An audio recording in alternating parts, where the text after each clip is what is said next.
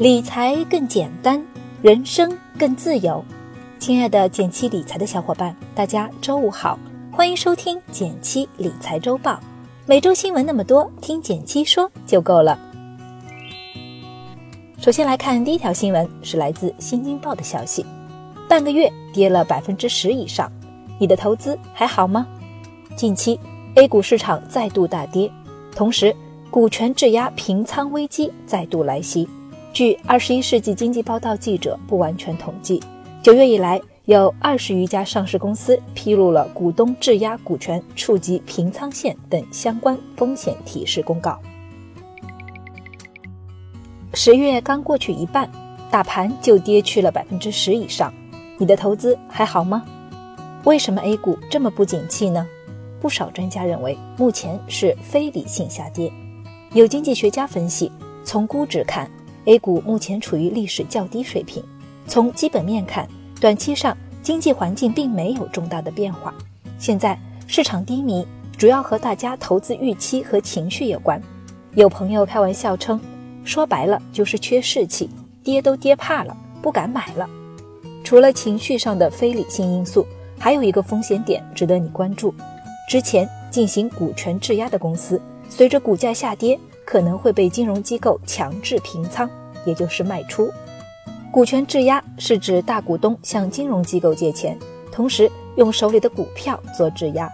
但是，一旦股价跌到了预警线，机构可能会大量抛售质押的股票，从而引起股价的连环下跌。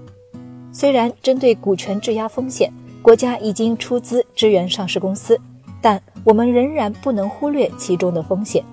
总的来说，我有以下几个建议供大家参考：一，如果你在投资股票，注意看看公司是否有大比例的股权质押。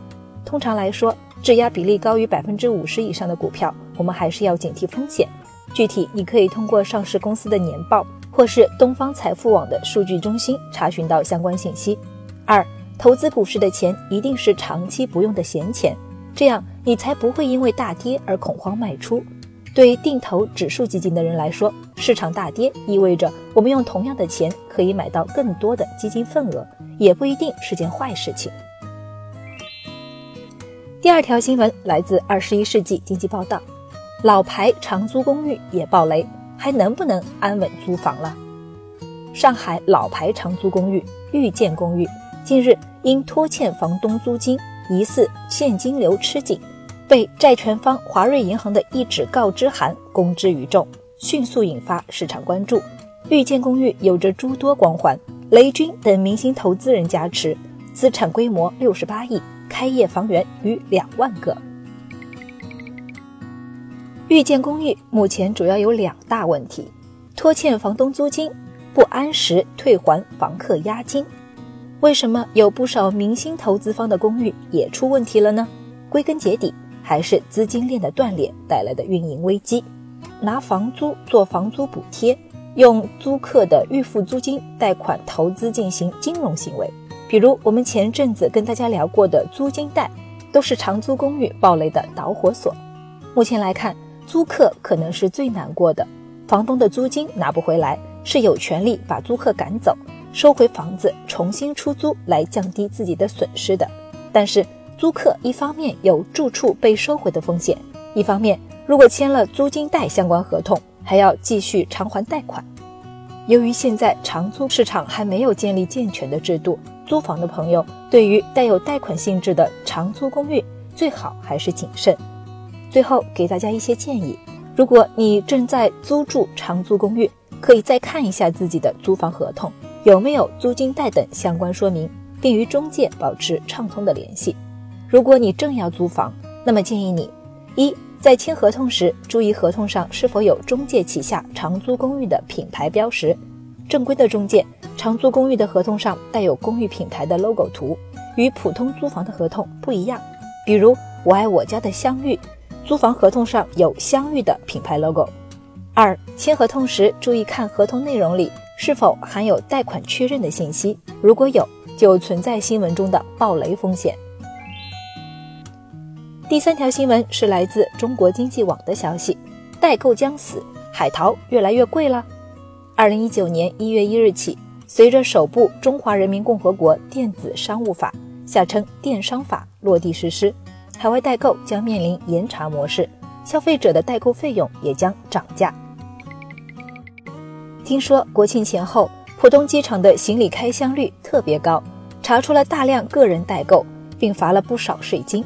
这可能是为电商法明年落地提前做准备。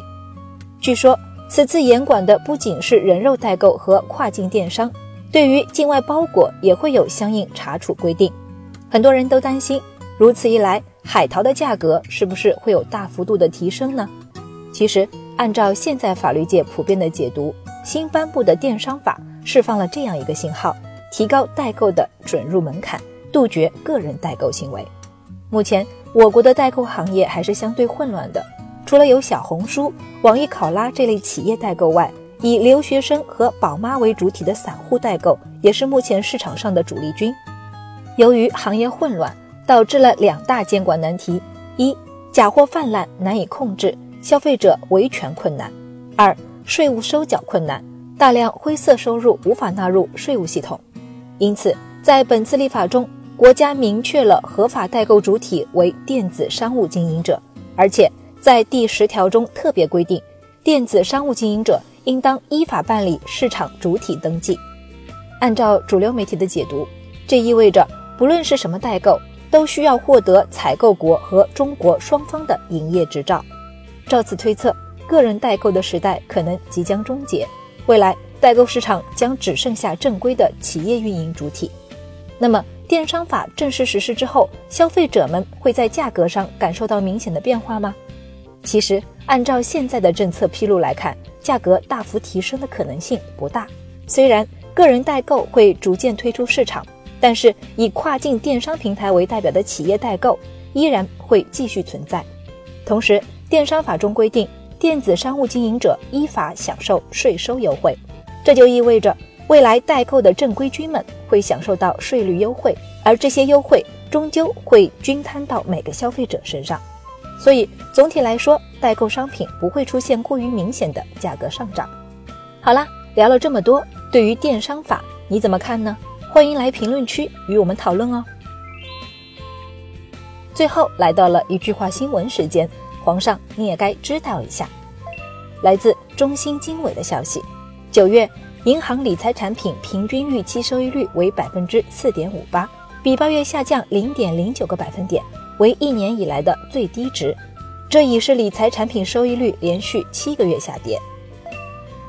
来自《经济参考报》的消息，国家统计局十六日发布的数据显示，九月份全国居民消费价格指数，也就是 CPI，同比上涨百分之二点五，涨幅比上个月扩大零点二个百分点，已连续三个月处于二时代。依然是中新经纬的消息。九月全国首套房贷款平均利率小幅上涨至百分之五点七，为连续二十一个月上涨，但涨幅已连续三个月回落。当前房地产调控没有放松迹象，相对严厉的调控政策还会持续，房贷利率没有很大的调整空间，所以出现了涨幅回落的现象。感谢大家收听今天的减七理财周报，一同感知正在发生的变化。提高经济敏感度，更多投资新闻解读及理财科普，欢迎关注我们的公众号“减七独裁”，简单的简，汉字的七，我在那里等你。